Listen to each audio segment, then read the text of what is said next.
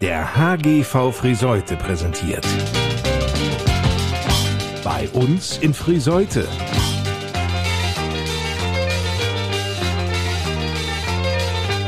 Reden statt Rosten. Die Podcast Lokalradioshow mit Lars Kors. Moin, liebe Leute, willkommen zu einer neuen Ausgabe unseres wöchentlichen Podcasts für die Eisenstadt. In dieser Folge beschäftigen wir uns mit einer wahrlich eindrucksvollen Einrichtung bei uns in Friseute. Eine Einrichtung, die es seit fast 40 Jahren gibt. Der soziale Briefkasten besteht schon seit 1985, ist damals von Norbert Bögershausen gegründet worden in einer Zeit, als Friseute bundesweit auf sich aufmerksam gemacht hat mit einer Arbeitslosenquote von 40 Prozent. Und damals war das Ziel, also jungen Menschen den Übergang von der Schule in den Beruf und in den Arbeitsmarkt zu ermöglichen.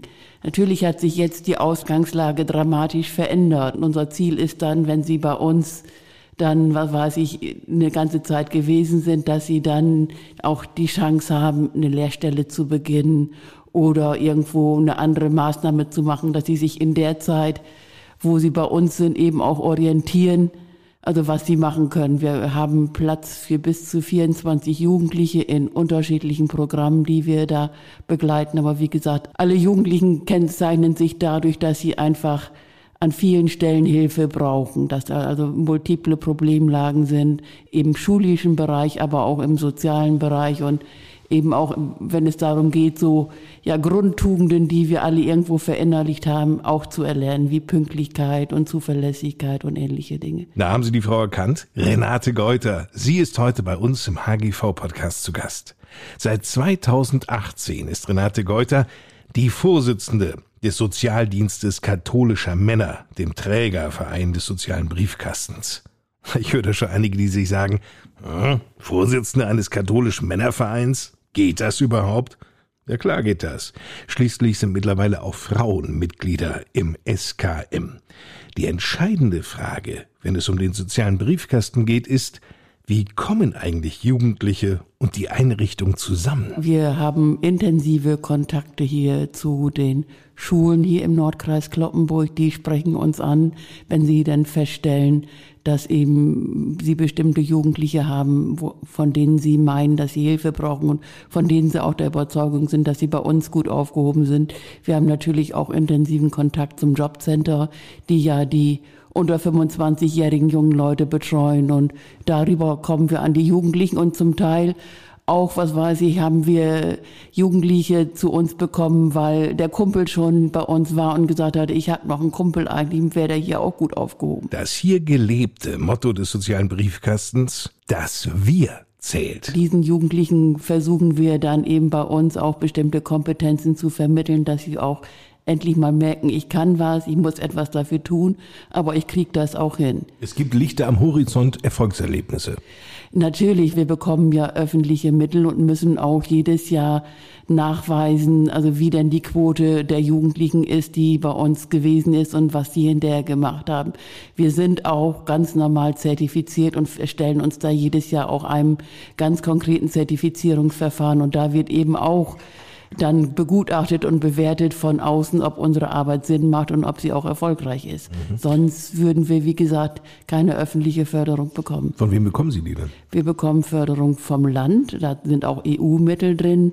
Der Landkreis unterstützt uns und auch die Stadt Friseute fördert uns mit einer bestimmten Summe. Mhm. Aber wir müssen darüber hinaus auch selbst Geld verdienen, weil es sonst nicht funktionieren würde. Deshalb haben wir ja auch bestimmte Einrichtungen, wo die Menschen auch zu uns kommen können. Bleiben wir zunächst noch bei den Fördergeldern. Aus den verschiedenen Töpfen, die Renate Geuter gerade nannte, sowie den Erlösen aus den Werkstätten und denen des Kaufhauses für jedermann, ergibt sich eine beachtliche Grundsumme. Wir haben einen Haushalt, der ist über eine halbe Million. Der soziale Briefkasten wirkt eigenständig an der Finanzierung mit, wie über das Kaufhaus für jedermann, das erst vor kurzem am neuen Standort an der Elbestraße die Türen öffnete. Also wir bekommen ja aus der Bevölkerung Spenden, gebrauchte Kleidung, gebrauchte Haushaltsgegenstände, gebrauchte Möbel und die kann auch jeder bei uns erwerben wieder. Also da sind wir auch, was weiß ich, genauso ein Gewerbebetrieb wie jeder andere und versteuern das auch wie jeder andere. Da nicht, dass da irgendwo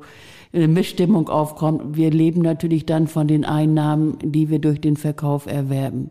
Dadurch, dass wir schon seit 1985 auch immer einen Möbelshop haben, sind wir auch vom Landkreis beauftragt, der uns wirklich auch sehr toll unterstützt, dass wir die Wohnungen für Flüchtlinge ausstatten und hinterher auch wieder räumen, wenn sie dann geräumt werden müssen. Das ist eben auch ein Arbeitsbereich, wo unsere Jugendlichen im Rahmen ihrer Möglichkeiten sich dann auch beteiligen. Dann kann man auch mal lernen, wie baue ich Möbel auf und wie baue ich sie auch hinterher wieder ab und wie räume ich eine, Wohnung.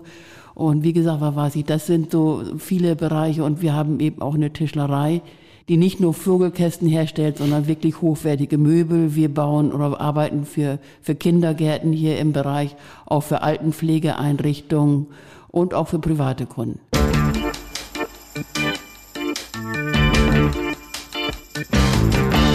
Jeder kann diese Dienstleistungen und Angebote in Anspruch nehmen. In erster Linie geht es jedoch darum, Jugendlichen eine Lebensperspektive zu schaffen. Ja, also wir stellen fest, dass viele unserer Jugendlichen erhebliche psychische Probleme haben. Natürlich kommen die vielen Probleme im sozialen Bereich dazu, sei es im Bereich Verschuldung, sei es im Bereich Süchte und auch noch in vielen anderen Bereichen. Und dann können Sie auch so ein bisschen einschätzen, wo unser Klientel herkommt, natürlich auch intensiv mit der Jugendgerichtshilfe zusammen. Aber woher kommen diese psychischen Probleme? Woraus resultieren die? Was meinen Sie? Ich glaube, das ist ja ein Phänomen, was man in unserer Gesellschaft durchaus häufiger findet. Und unseren Jugendlichen kommen in der Regel aus Strukturen, wo auch Eltern möglicherweise schon große Probleme haben oder sie kommen aus betreuten Wohngruppen oder wie gesagt aus anderen Situationen oder sind ganz alleine, stehen ganz alleine und im jungen Alter bekommt man das immer nicht so gut hin. Und deshalb ist unser Ziel auch, dass wir eben nicht nur den Übergang von der Schule auf den Arbeitsmarkt und nach Möglichkeit in einen Beruf begleiten, sondern dass wir auch in der Zeit, wo die jungen Menschen bei uns sind, versuchen, Alltagskompetenzen mit ihnen zu erarbeiten. Also die Jugendlichen bekommen bei uns ein Mittagessen und oft auch Frühstück das ist für viele auch das einzige Mal am Tag, dass sie was zum Essen bekommen. Aber sie sind dann auch dabei, sie lernen einkaufen, sie lernen darauf zu achten, wo muss ich beim Einkaufen drauf achten. Sie bereiten auch das Essen zu und lernen dann dabei, was weiß ich, das, ich sage immer so ungeschützt, Ravioli aus der Dose nicht das Maß aller Dinge ist, sondern okay, dass und die Mikrowelle ist nicht das wichtigste viel bessere Dinge gibt, die man machen kann. Wir haben auch ein kleines Gewächshaus dabei und ziehen auch selbst ein bisschen Gemüse an. Wie gesagt, also das sind so Dinge, wo wir versuchen, unseren jungen Leuten eben auch Alterskompetenzen zu vermitteln, die sie bisher aus welchen Gründen auch immer noch nicht vermittelt bekommen haben. Wie schwer ist es denn eigentlich, junge Menschen dazu zu bringen, also jetzt aus ihrem Klientel, sage ich mal, tatsächlich eine Kontinuität zu wahren und aufzubauen, auch regelmäßig dann hinzukommen zu ihnen? Das ist die größte Herausforderung. Da haben Sie jetzt genau den Nagel getroffen. Also das ist das Erste, was wir mit den jungen Leuten, die zu uns kommen, üben. Also wir erwarten nicht, wenn die jungen Leute bei uns anfangen, dass die in der ersten Woche jeden Tag pünktlich und auch jeden Tag kommen. Das ist genau etwas, was wir dann miteinander ganz intensiv üben müssen. Aber unser Ziel ist natürlich, wenn die bei uns, was weiß ich, ihre Zeit hinter sich gebracht haben, dass das dann hinterher klappt. Mhm. Das heißt also, das ist schon das erste Erfolgserlebnis, wenn A, das klappt, dass die jungen Menschen regelmäßig kommen und der zweite Punkt wahrscheinlich, wenn sie es nicht mehr als Pflicht ansehen, sondern für sich wirklich auch als Chance begreifen. Richtig. Also wenn, wenn sie auch für sich erkennen und auch überlegen, es hilft ja nichts, wenn unsere Mitarbeiterinnen und unsere Mitarbeiter ihnen sagen, das und das ist möglich, das und das kannst du machen. Es muss ja die Entscheidung von der Person selbst kommen. Das kann ich mir vorstellen. Das ist ja dann also der entscheidende Moment, wo die Person sagt, okay, ich kann mir ein Arbeitsleben vorstellen in dem und dem Bereich. Und wir, wie gesagt, wir versuchen das auch durch Praktika zu unterstützen. Es gibt auch Gott sei Dank viele Firmen hier im Bereich, die unsere jungen Leute dann auch, auch nehmen.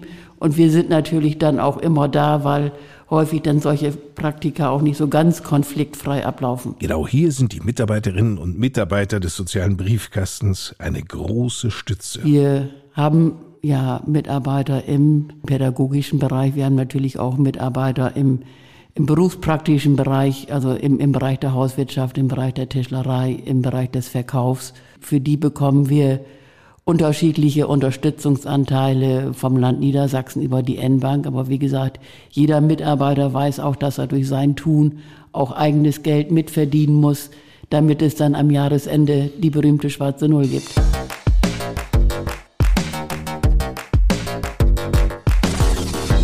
Danach gefragt, wie lange Jugendliche die für sie kostenlose Hilfe oder die Programme Unterstützung des sozialen Briefkastens in Anspruch nehmen, sagt Renate Geuter. Das können wir dann für jeden Jugendlichen nur individuell beantworten.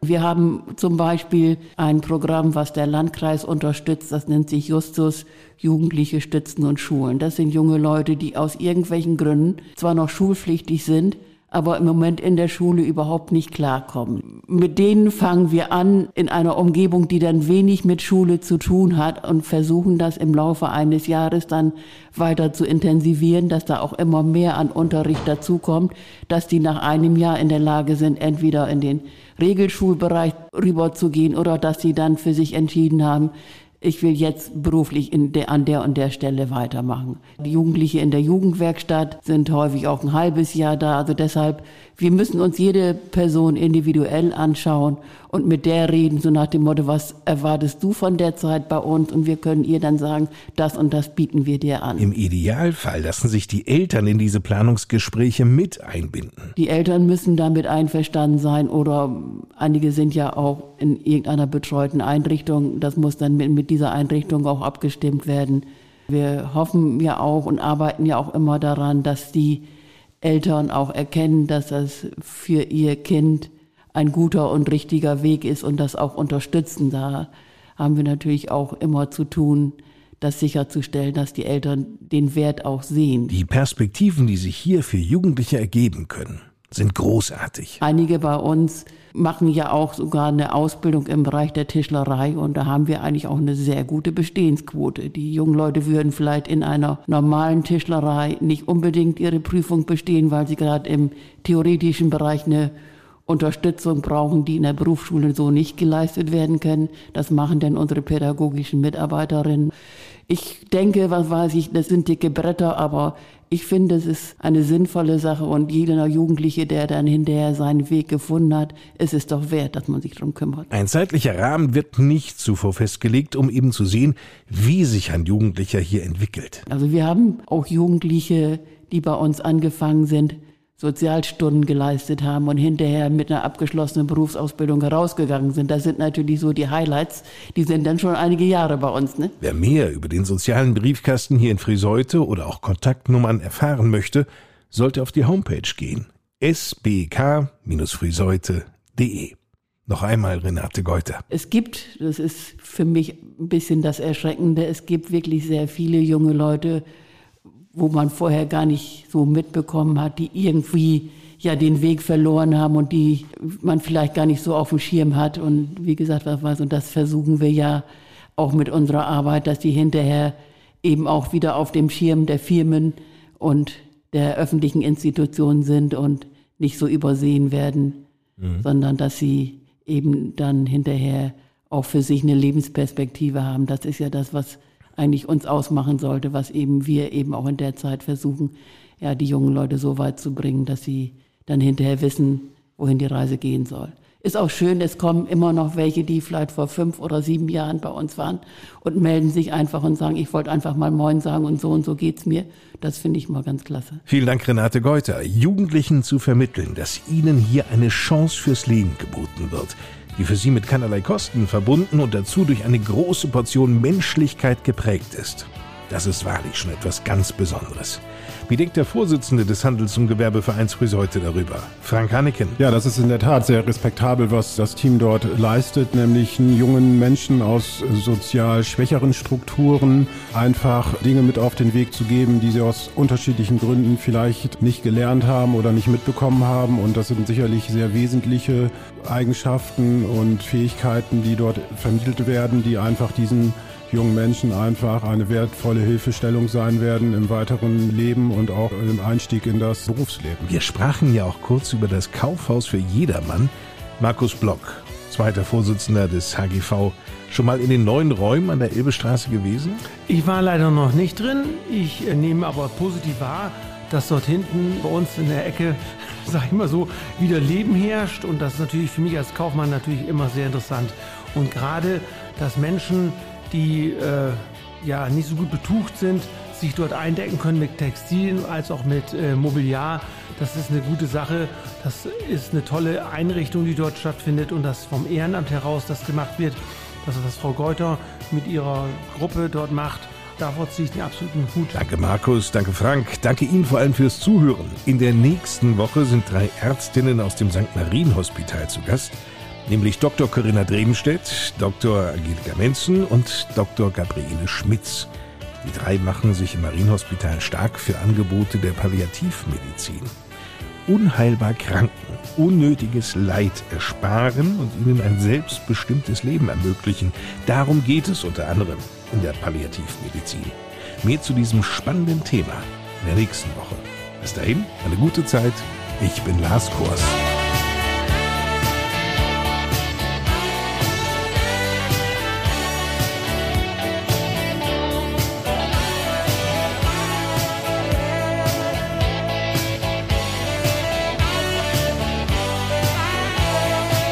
Podcast Lokalradioshow bei uns in Friseute für die Eisenstadt wurde präsentiert vom HGV Friseute.